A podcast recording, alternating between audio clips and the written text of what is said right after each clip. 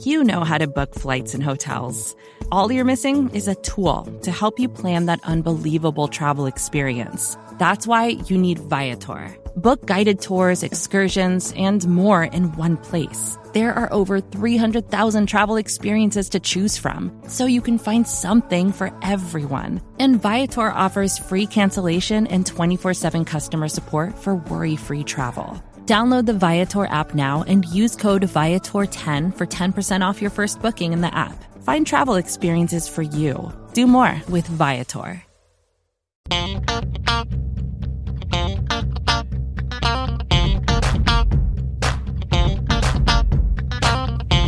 Hey there, Bills fans. Welcome to Billieve, a Bills fan podcast. We come at you every week talking Buffalo Bills. I'm Jamie D'Amico. This week I'm flying solo without the great John Boccacino, who is on the injured list once again. I like to say that when he's not around. Briefly, speaking of John Boccacino, did you know that he is the OG of Buffalo Rumblings podcasts? He, along with, I believe it was Anthony Marino, are the first to have a Buffalo Bills podcast on the Buffalo Rumblings network. So, hey, credit where it is deserved. Anyway, this week we're going to bring you a free agency primer because this upcoming week is when the new league year begins. That means players can start signing. And we know that there is a legal tampering, tampering period. That's BS. We know that a lot of deals were probably made at the scouting combine, even though it's against the rules. Now, I want to discuss with you this week the places where I think the Buffalo Bills can improve, the players that they perhaps should look at, and maybe positions where you might be a little bit surprised to hear me say, yeah, I think they're going to leave that one alone. We'll look at the offense, we'll look at the defense, and I, I think that you're going to be, well, I think you're going to be ready for the free agency period after this show. If you're not, I didn't do my job, right? anyway, let's go position by position here. And I'd like to start with the running backs. You have well, not a dominant group of running backs. You have Saquon Barkley, who had a great season. He has been franchise tagged, so forget it. The Buffalo Bills are not going to attempt to sign him. They would have to give up two first round draft picks. Running back is not worth one first round draft pick, let alone two of them going into their second contract. That's a bad use of money. But when you take a look at what the Bills have going on, they have Devin Singletary, who is heading into free agency. And according to the Pro Football Network, Singletary is ranked as the number six available running back. Ahead of him are Miles Sanders, Jamaal Williams, David Montgomery, Rashaad Penny, and Jerick McKinnon. Behind him, you have Damien Harris, Chase Edmonds, and a player who I rather like, D'Onta Foreman, with the Carolina Panthers. I don't think the Bills are going to make a move here. I know Miles Sanders is a, a, really good player, and it seems like the Bills front office is more than willing to invest in the running back position, as you've seen with them in three consecutive years spend two third round picks and a second round pick, respectively, on the position. They're going to be without those two third round picks coming into the season after Zach Moss was traded. But here's the thing James Cook averaged 5.7 yards per carry last season. Now, granted, it was only on 89 attempts, but that is the second most yards per carry in the NFL last season. That's a player that deserves more playing time. Now, I understand that you may want to consider putting in uh, or putting a running back on the roster that is a bit of a different build. Maybe a guy who's bigger, who you can sort of use in the short yardage situations. That's kind of why I'm looking at D'Onta Foreman. But the reality of it is, the Bills also have Nyheim Hines, who is an accomplished back in his own right, though he didn't do much with the Buffalo Bills this past season. I don't think you spend the money here. I think this is one of those positions where maybe you spend a late round draft pick or have a an undrafted free agent coming in. Probably a guy who weighs 215 pounds or more as you've got a couple of guys on the Bills roster who are coming in at 190 and 200 pounds themselves. James Cook is not a big guy, but he's fast. I think you leave it alone. And I know that there's a lot of people that are saying, well, we, we need a running game. The backs weren't the issue. Devin Singletary, he's not a world beater, but he's good enough. Like, this is a guy who could have easily run for 1,000 yards behind a good offensive line. The Bills don't have that. And you do need to add weapons to this team because it has to be more than, hey, Josh Allen, do something great. But the running back position is one where I'd like to see James Cook develop, and the only way he's going to develop is to get his touches. So that, I think, is what we're going to hang our hats on. Okay. Now, when it comes to playmakers, I think you have to take a peek at the wide receiver position. The downside of that is, in both the draft and free agency, it's not a great position this year. The number one receiver out there, according to a couple of different sources, uh, Pro Football Network, we've got uh, the uh, NBC Sports website I've got in front of me. We're looking at the number one receiver perhaps being Jakobi Meyers. Hmm. Also, you can throw Adam Thielen into the list. He was just released. Odell Beckham Jr., He's been a free agent for more than a year now. But receivers are getting an awful lot of money these days. And you have to stop and think about when it comes to the players who are available, are you bringing them in to create competition for Gabe Davis, who a, a, lot of people were unhappy with this past year with the drops, or to take over that starting position? And when you consider that, I would have to think that you're probably going to keep Gabe Davis as a starter because the money is right. Now, if you decide that you're going to spend money, it's probably going to be on a slot receiver. Because let's take I mean, let's let's be honest with ourselves here. We thought Isaiah McKenzie was going to hop into that role, and it just didn't happen. But there aren't really uh, a great number of slot receivers available outside of Adam Thielen, and maybe you can make a case for Mecole Hardman uh, and also Parris Campbell. If I'm looking at this list, I'm interested in a few different players here. But, like, again, you have to look at it through the perspective of what sort of production are you going to get out of them. This past season, Gabe Davis had 48 receptions for 836 yards. That was 17.4 yards a reception. Are you getting more than that out of the potential players that you're coming in? So, Jakobi Meyers, an outside receiver, 67 catches for 804. Okay, slightly better season. Juju Smith Schuster, he had a good season. 78 receptions, 933. He was in that great Kansas City offense. He probably is going to resign with him or he's going to go out and find some bigger bucks. He played on a one year, $4 million contract last year. I would have loved to have seen that in Buffalo. It didn't happen. Allen Lazard, 60 catches for 788, six touchdowns. He was Aaron Rodgers' favorite target.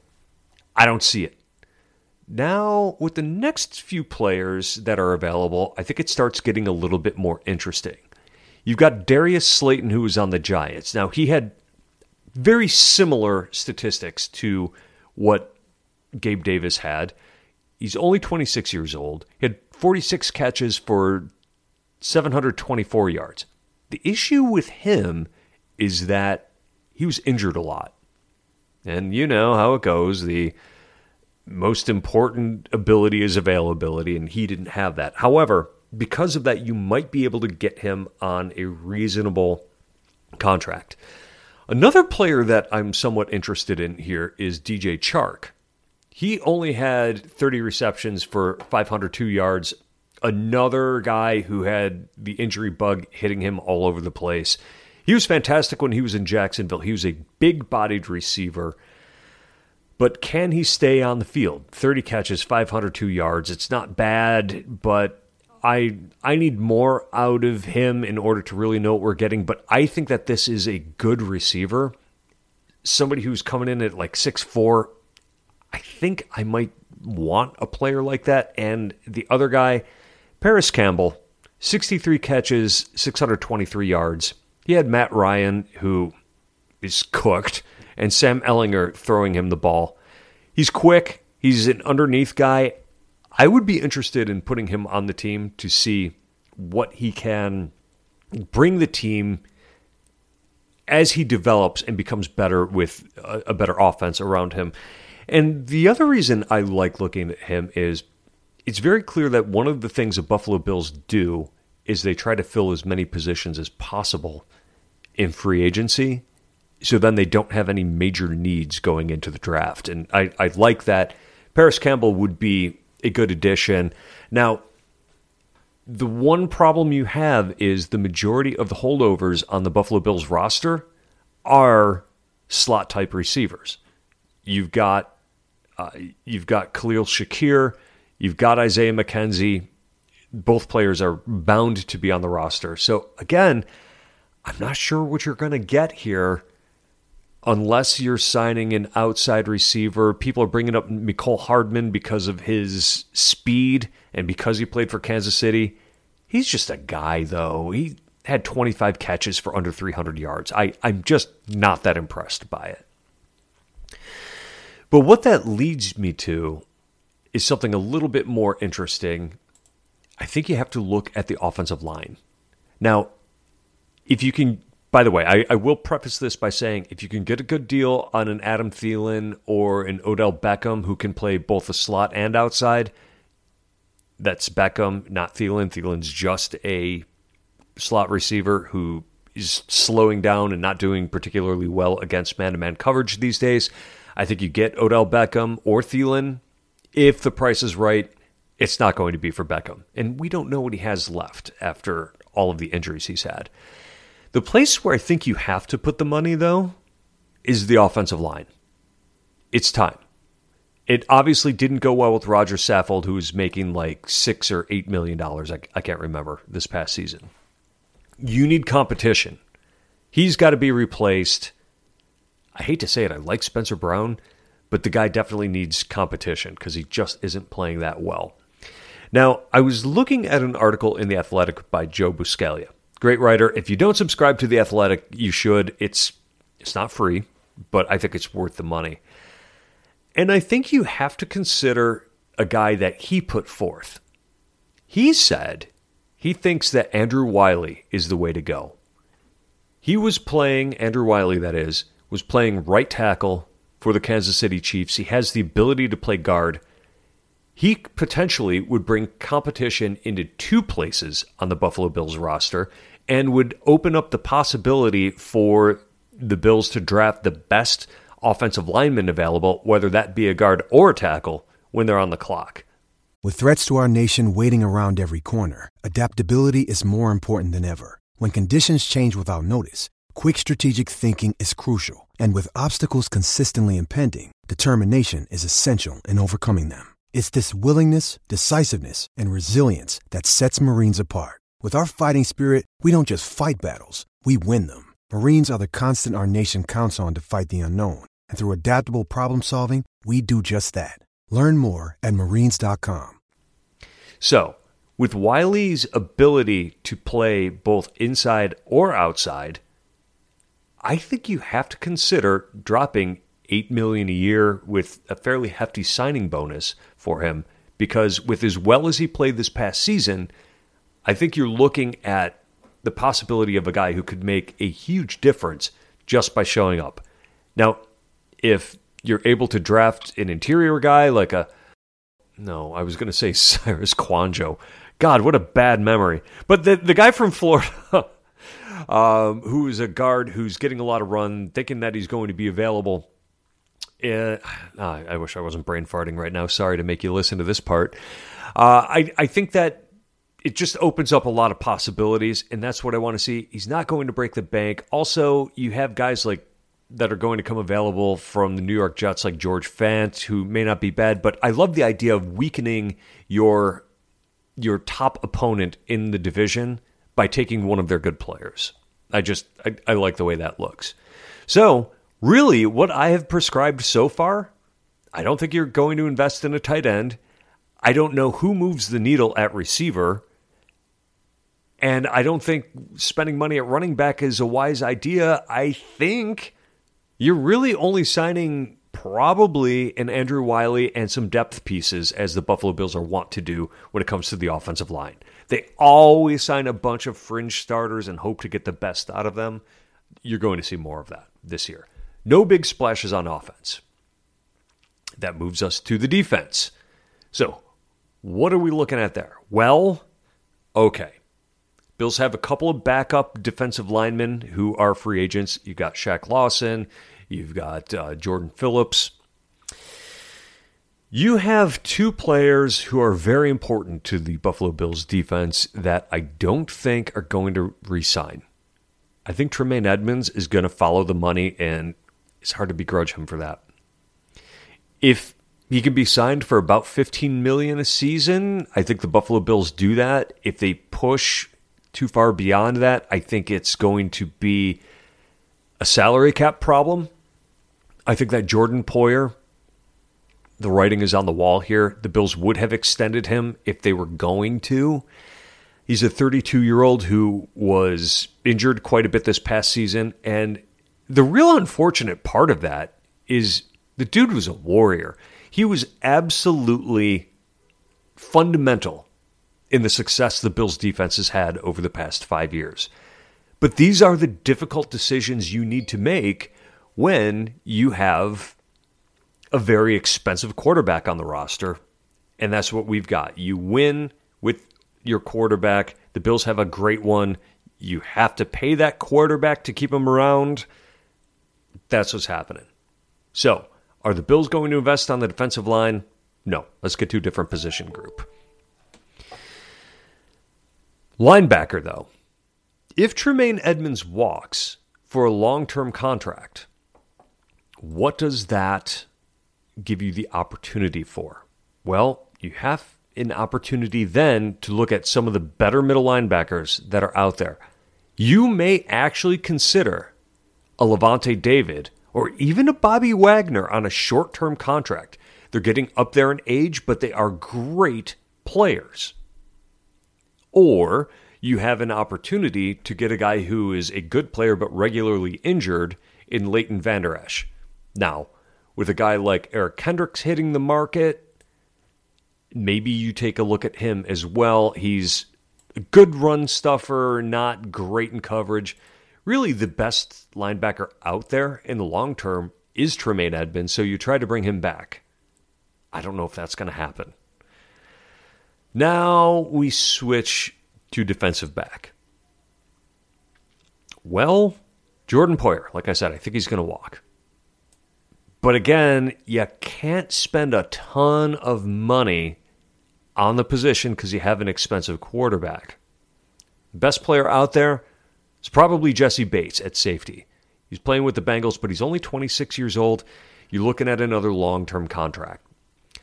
CJ Gardner Johnson, safety with the Eagles, another good player. He's going to be expensive because he's young also if I am out there and I'm looking for a safety that is a plug and play guy that can line up as a slot corner if you need him to, a guy that gives a lot of a lot of diversity in his skill set, I think you're looking at Jimmie Ward of the San Francisco 49ers. Now, I think the Niners are going to do anything they can to keep him. He's been a leader. He's been there since 2014. His 8-year career has been fantastic but he is a year older than Jordan Poyer.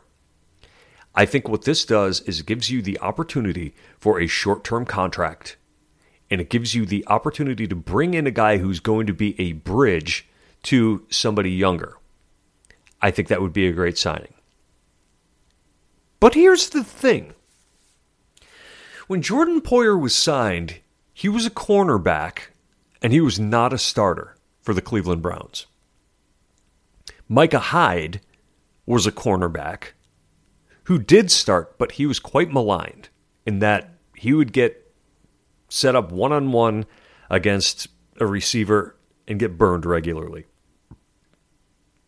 So maybe the Bills have something up their sleeve when it comes to free agency where they're going to find a cornerback that has those traits that they're looking for that they are going to convert to the safety position and turn into another great safety. Now, who is that player? I don't know. I'm not a scout and I don't know exactly what it is that they're looking for. But they did it before, they can do it again and even if it's not a free agent, perhaps it's somebody that's coming out of the draft. It's interesting that even though the Bills have a restricted free agent at corner, I'm actually not worried about the position for the first time in a, a, number of years.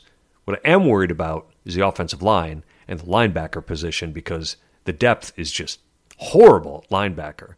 And the Bills are going to need to figure out what kind of depth they can get on the defensive line as well because they run a lot of players in and out, but I don't think you're going to see any big splashes anywhere in free agency, but you may get a couple of reliable players.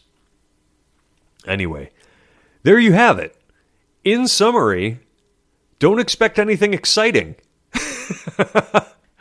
you listened to me for how long now? Only for me to tell you, ah, cool your jets. It's not going to be a big deal. Speaking of cool your jets, I need to switch topics a little bit. Cool your jets, everyone who's listening, when it comes to Stefon Diggs. People are out there saying, oh, the cryptic tweets. And somebody said you're playing your brother, and he said that's what's on the schedule. What does that mean? Oh, I'm getting sick of this guy. People, stop it. stop overreacting. he likes messing with you. Don't get sucked in by it. Anyway. This was Billieve, a Bills fan podcast. I'm Jamie D'Amico. You can connect with me on Twitter at the Jamie D'Amico. You can connect with John Boccacino at John Boccacino on Twitter.